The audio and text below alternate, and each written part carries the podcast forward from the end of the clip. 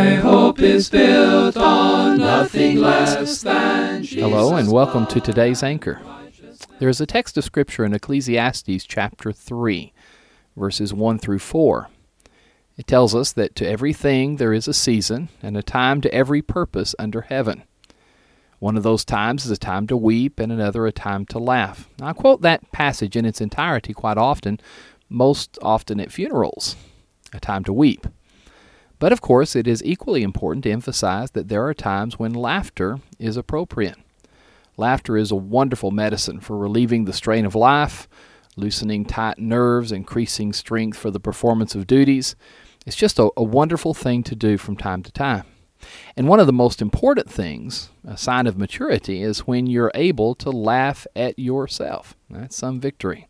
I would like to read you an anonymous poem about laughter. Keep your face with sunshine lit. Laugh a little bit. Gloomy shadows oft will flit if you have the wit and grit just to laugh a little bit. This podcast is brought to you each weekday by the Westside Church of Christ in Fort Worth, Texas. Our website is soundteaching.org. That's one word, soundteaching.org. Until tomorrow, this is Stan Cox, and I pray for you a day full of laughter.